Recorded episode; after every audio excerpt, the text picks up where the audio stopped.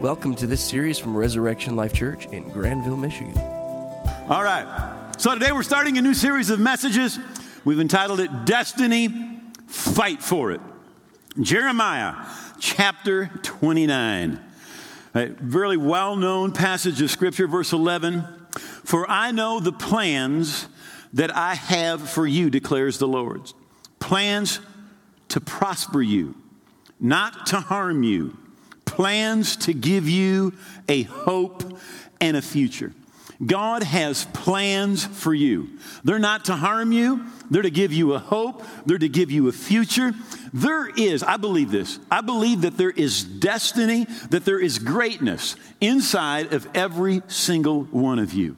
I believe that because the Bible says that greater is He that is in you than He that is in the world. The greater one, the Holy Spirit, He's on the inside of you. And He is not there for a ride.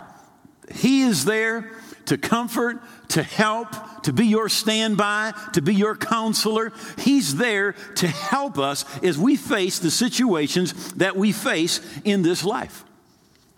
Now, God will take and see in you what you do not even see in yourself. David was just a young teenager when God took him from the sheep, being a shepherd, and ultimately made him the king of Israel. Moses was hiding on the backside of the desert. He'd been there for 40 years taking care of his father in law's sheep when God showed up and said, I'm calling you to be a deliverer.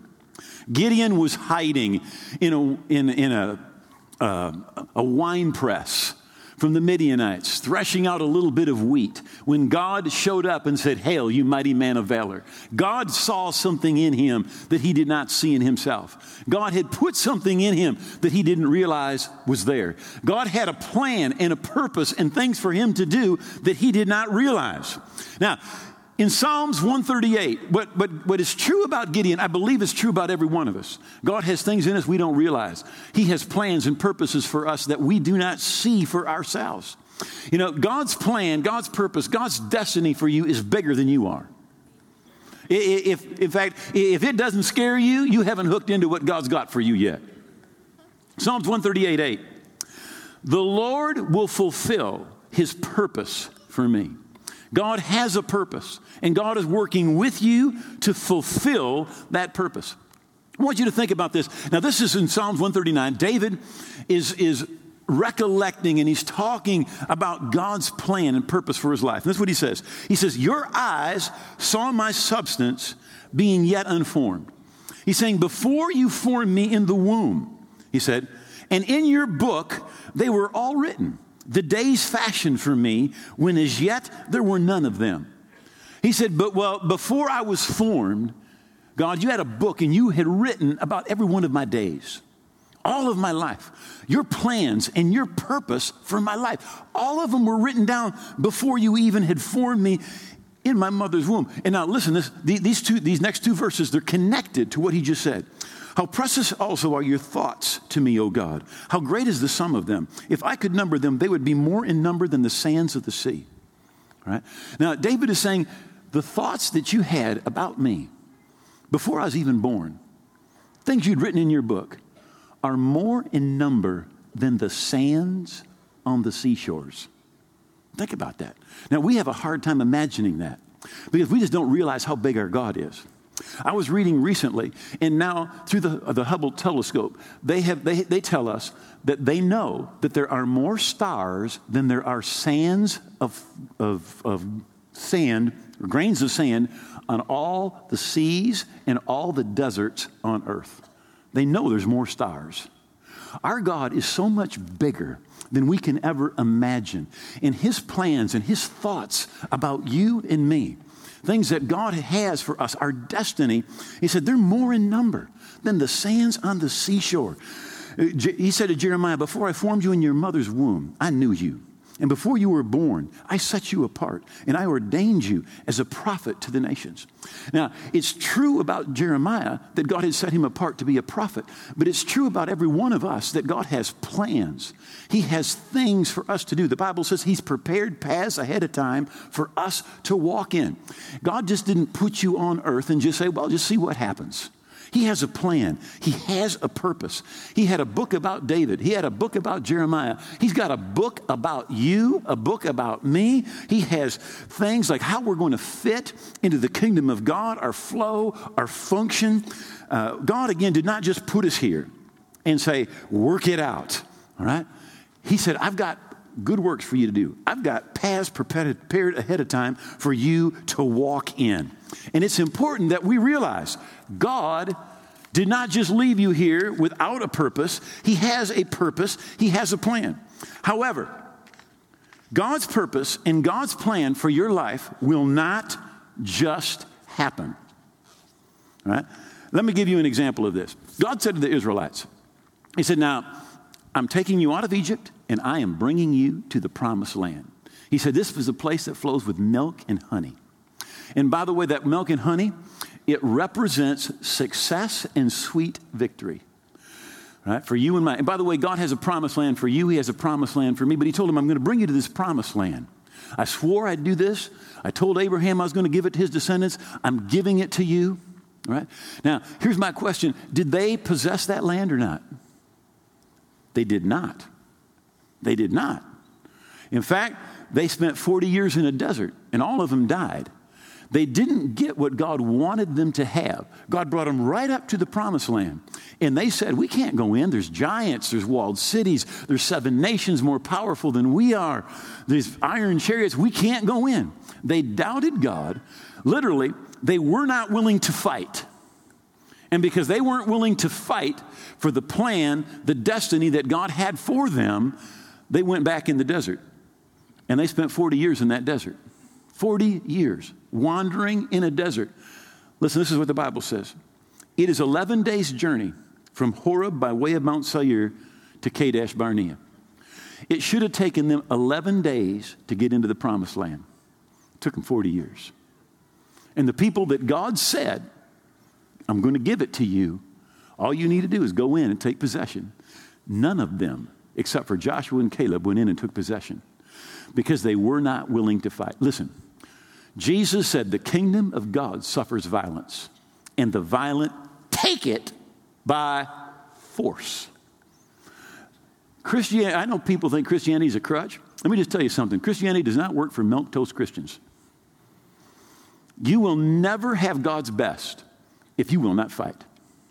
You will never have God's best if you believe I'm just going to sit here under this tree and God's blessings are just going to fall on me like ripe cherries off this tree. It's not going to happen. They missed God's best. They missed God's destiny, God's plan for them because they were not willing to fight. And the truth is that you and I, we need to fight, the Bible says, the good fight of faith. Fight the good fight of faith. Right? When, when you become a Christian, whether you realize it or not, you are brought into the kingdom of God and a war. Right? There is a spiritual warfare that is taking place. It's in Ecclesiastes 8 where it says, and there is no release from that war. You might well say, I don't want to fight. Tough, you're in a war anyhow. There is no release from that war. There is no release. The only way is to get trampled by the enemy or to trample the enemy. Right? The kingdom of God suffereth violence, and the violent take it by force. Hebrews chapter 12, verse 1 says, Do you see what this means? All these pioneers who blazed the way, all these veterans cheering us on. Now, this is Hebrews 12. The 11th chapter of Hebrews is God's who's who list, it's God's heroes of the faith. And he talks about Moses and he talks about Joshua. He talks about Rahab. He talks about Samson. He talks about Isaiah. He talks about all these great men and women of faith and how they believed God and wrought victory, got, got what God planned for them, fulfilled their purpose and their destiny. And he says, they're all cheering us on, right? And literally, he's saying they're, they're kind of like looking over the banisters of heaven and they're watching you and I run our spiritual race. He says, it means we'd better get with it. Strip down, start running, and never quit. No extra spiritual fat, no parasitic sins. Keep your eyes on Jesus, who both began and finished this race that we're in. Study how he did it. because he never lost sight of where he was headed. That exhilarating finish in and with God. He could put up with anything along the way the cross, the shame, whatever. And now he's there in a place of honor right alongside God. I want you to notice the first thing he tells us to do. He says, never quit. And then he says, keep your eyes on Jesus. How many of you are fighting some battle in your life? Right? Do you know everybody's fighting a battle? Somebody said this. They said, be kind to everybody you meet because everyone is fighting a great battle. Everybody fights a battle, right? Now, the Bible says, keep your eyes on Jesus. I'm going to tell you why. Because there is not a single person alive that will not at some time blow it, sometime fail in some way. It may be big, it may be small. But I like to say it like this everybody's feet stink. All right? But, everybody is human. And if, if you set your eyes on a person, any person, there's going to be something that disappoints you in their life. I remember years ago, this was back, I don't know, in the late 80s. Uh, we were still over on 44th Street in a pole barn. We had four sets of pews. There was this couple that they, they would sit, I'm going to say seven, eight rows back, right, right over there. Right? Now, you didn't know this, but I know where you sit. All right, I'm watching. All right. And, and I noticed that several weeks they, they, weren't, they weren't there. Know, I thought for first I thought maybe they were on vacation. But finally I said to my assistant pastor, because he knew them, they didn't live very far from his house. And I, I said to him, I said, you know, what happened to them? I just haven't seen them in a while. He said, you know? He said, now that you mention it, I haven't seen them either. I said, well, you know, call them up or stop by their house, talk to them, find out what's going on. Right? And he did. And, and this is what he said. He said, when I stopped, he said, uh, he said, I used to watch Jimmy Swaggart on television. And how many remember when Jimmy Swaggart's scandal came out? He had a moral failure. And uh, it made national news. And he says, You know, I watched Jimmy Swaggart on television. And if Jimmy Swaggart can't live for God, nobody can live for God. I quit. And for the next 10 years, I don't know what happened afterwards, but I know that for 10 years, he never darkened the door of a church. Listen, if you look at people, any person can let you down.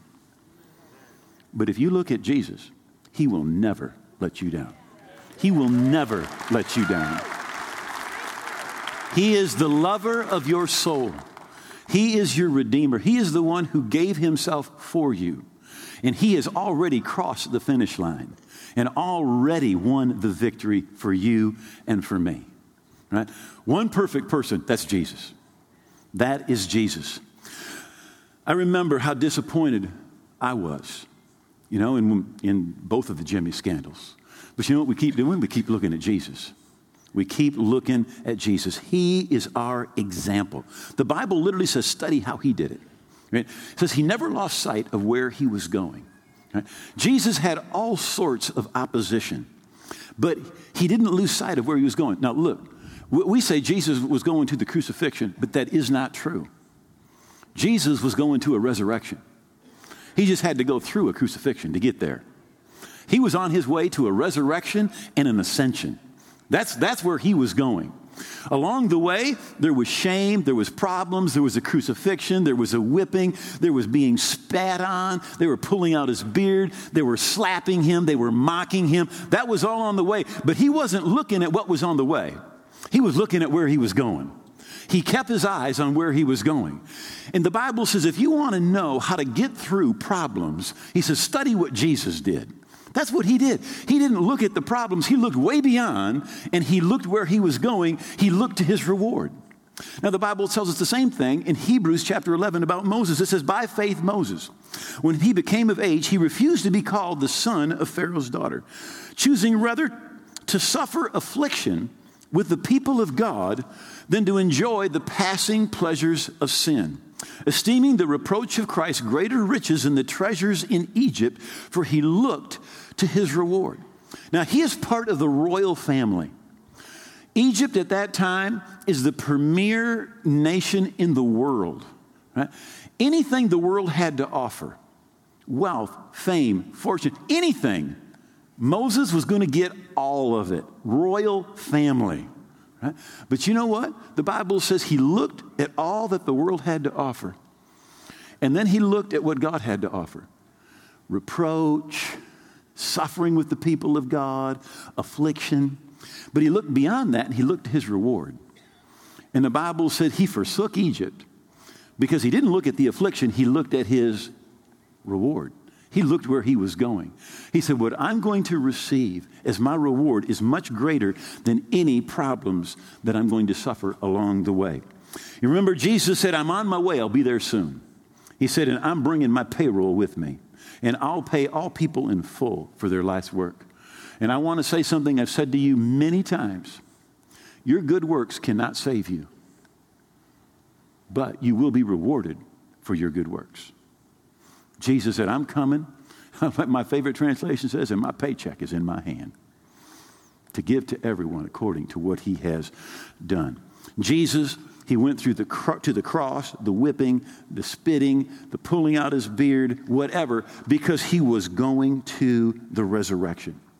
Look at Moses. The Bible tells us that 10 times the people rebelled against him talking of stoning him, killing him. His brother and his sister challenge him, try to get him thrown out.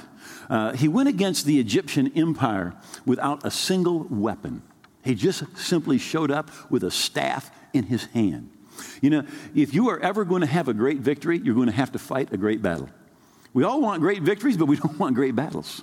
But great victories come after great battles. Right? Now, the Bible says Paul, the apostle, he wrote this uh, at this time, he's 60 plus years old.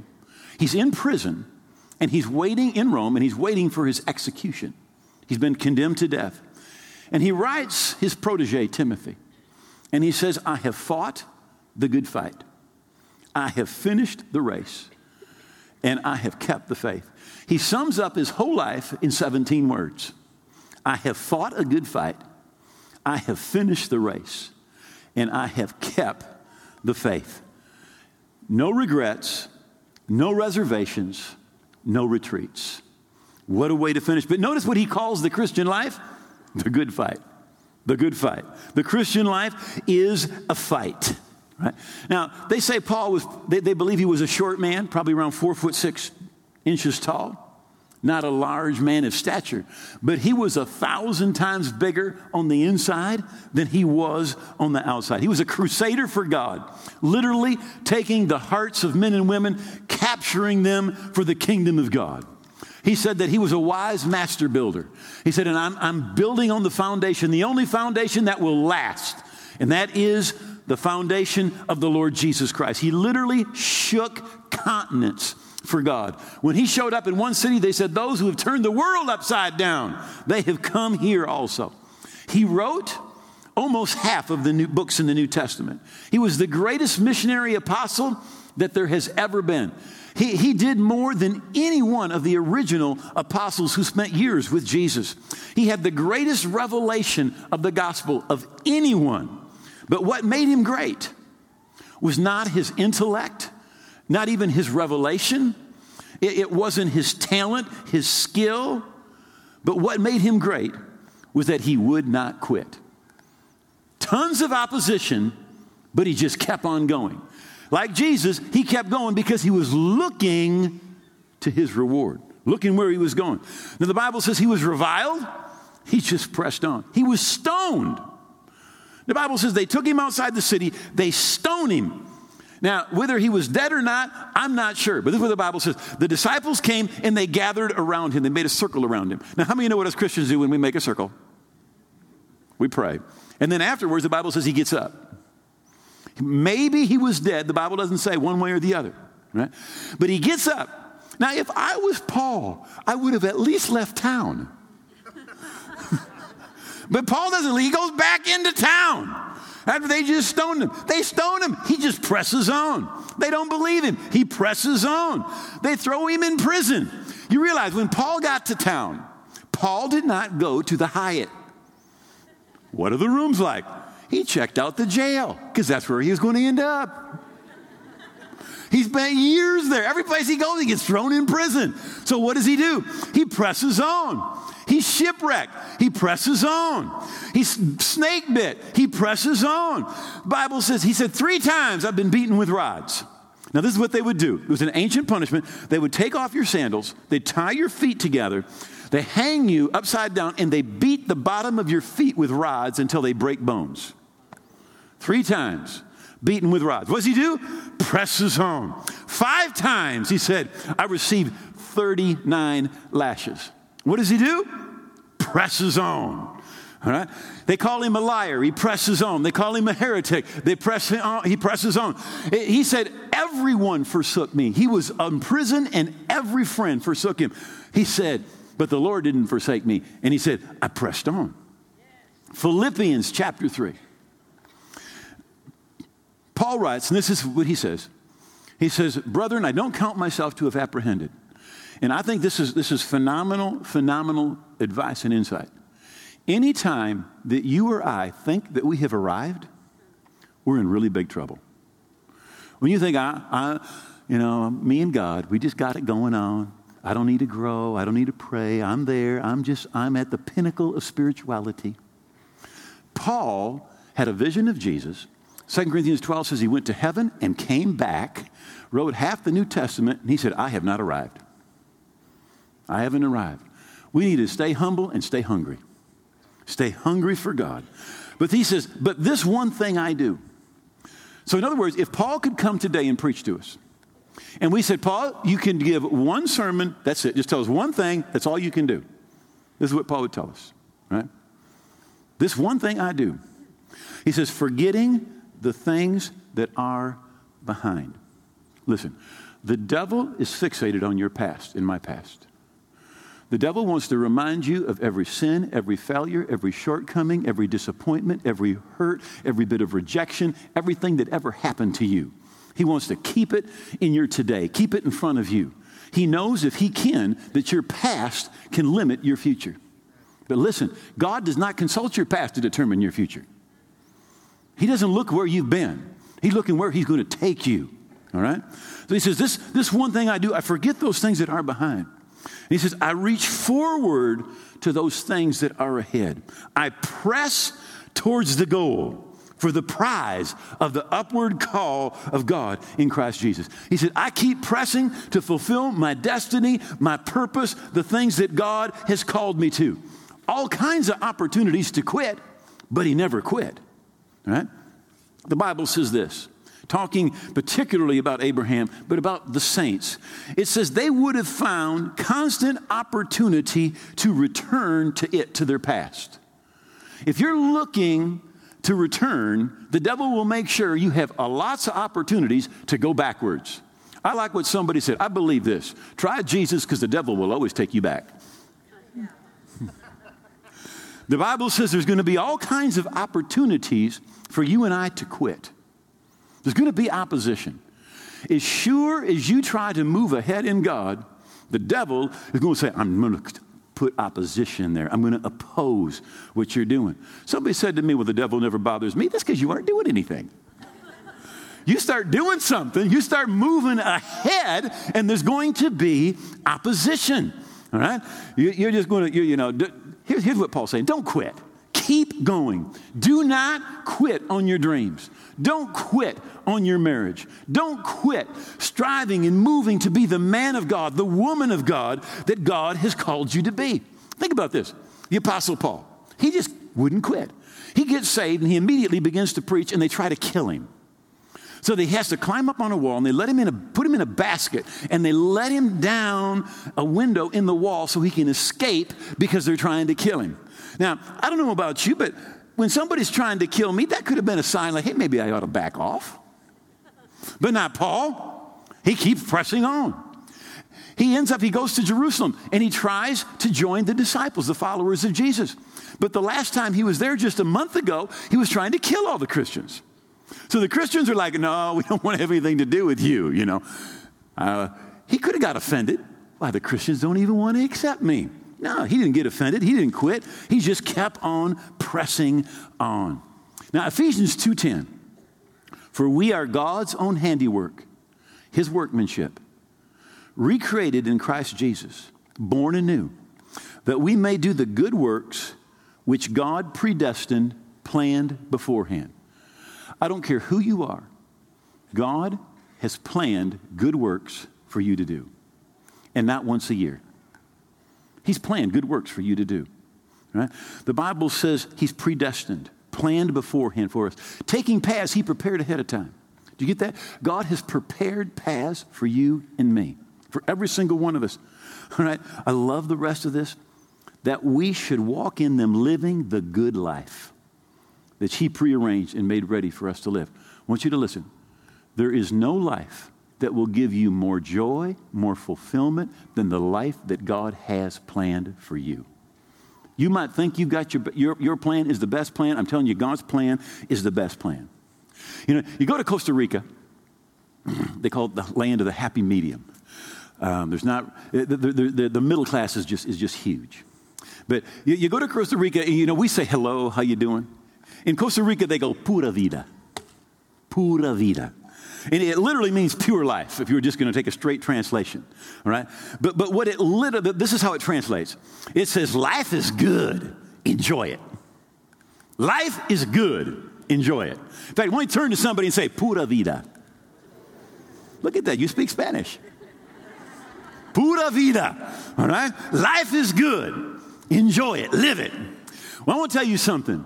The best life, the pura vida life, is the good life that God has prepared and made ready for you to live.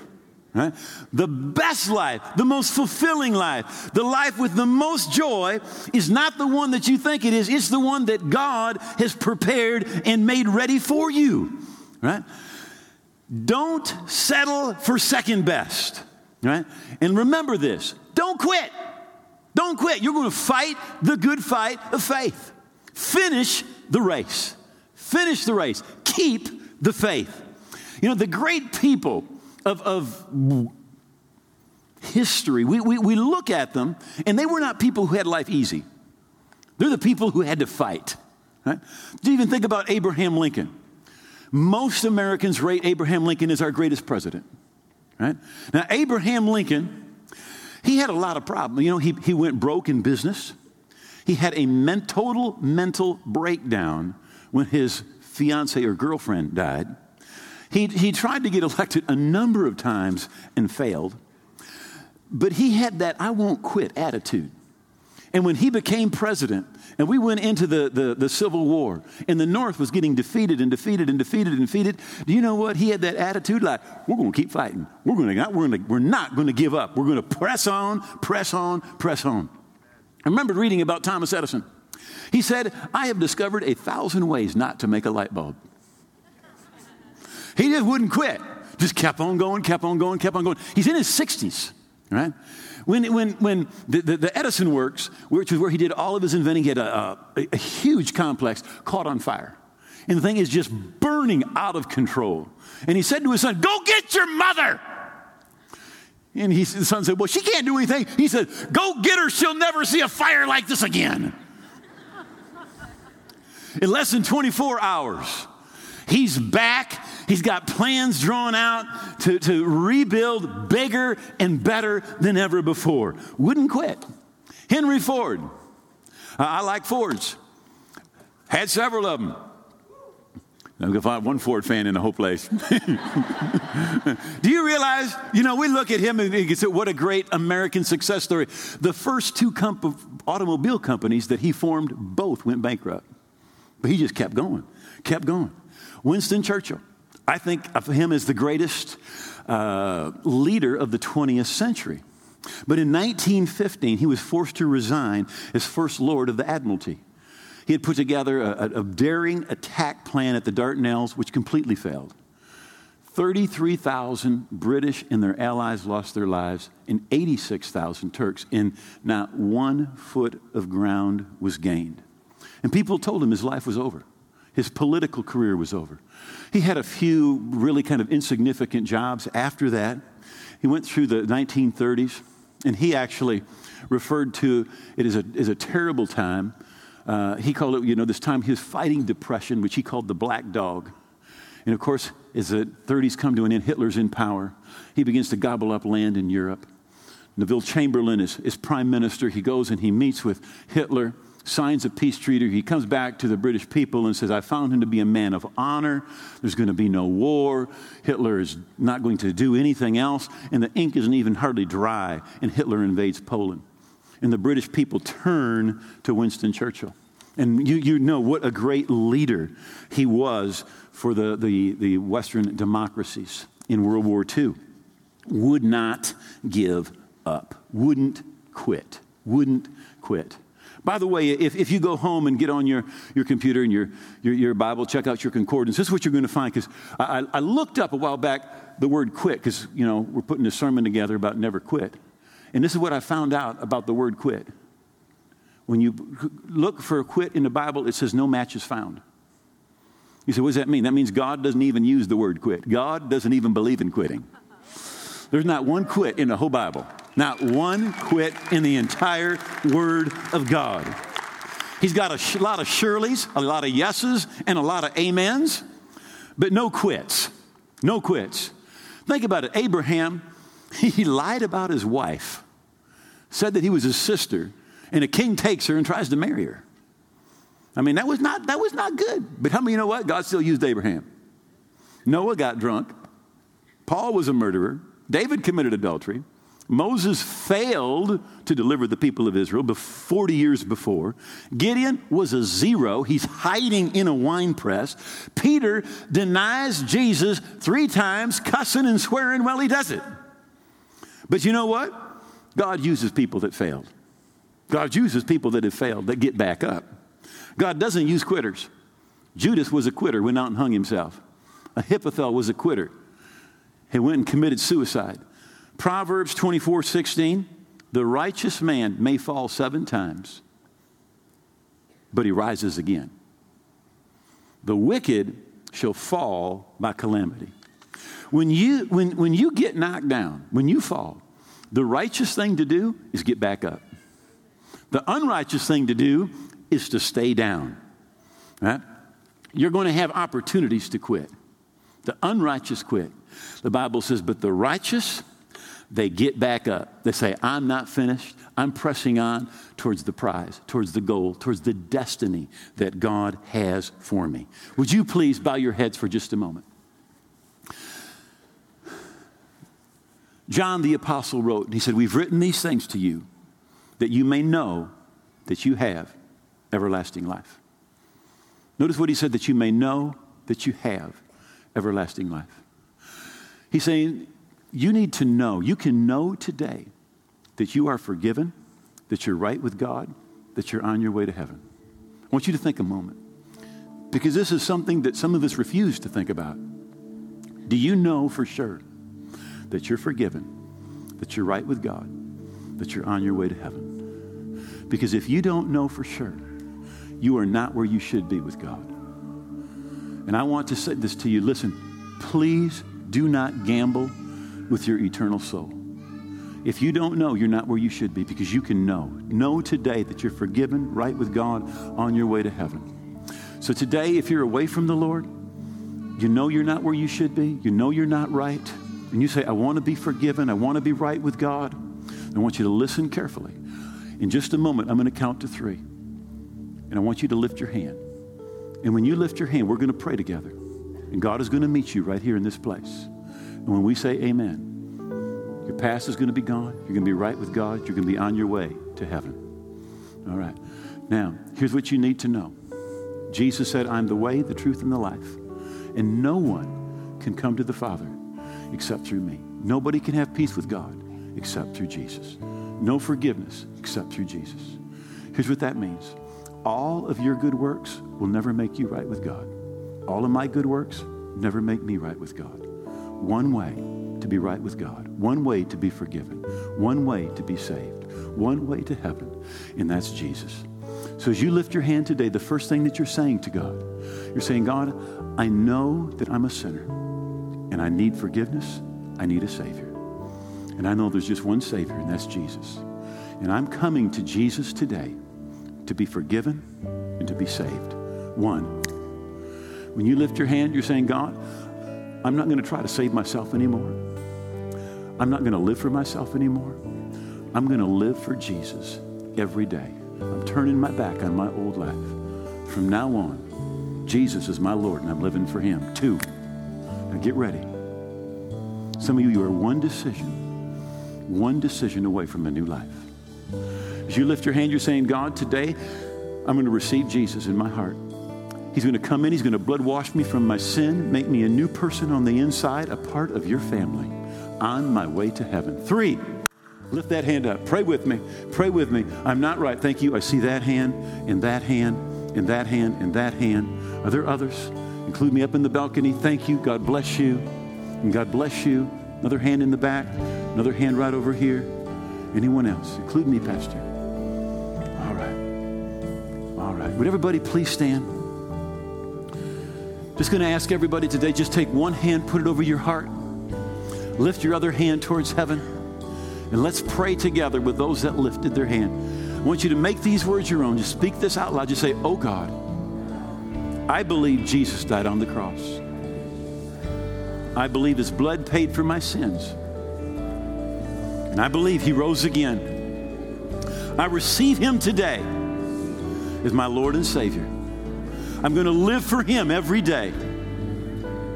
I thank you that you've heard my prayer, that I'm forgiven, that my past is gone, that I'm your child on my way to heaven. Devil, you just lost me. Jesus, I'm yours today and forever. Amen. Thank you for listening to this series. For more information, call 616 534 4923 or visit us at reslife.org.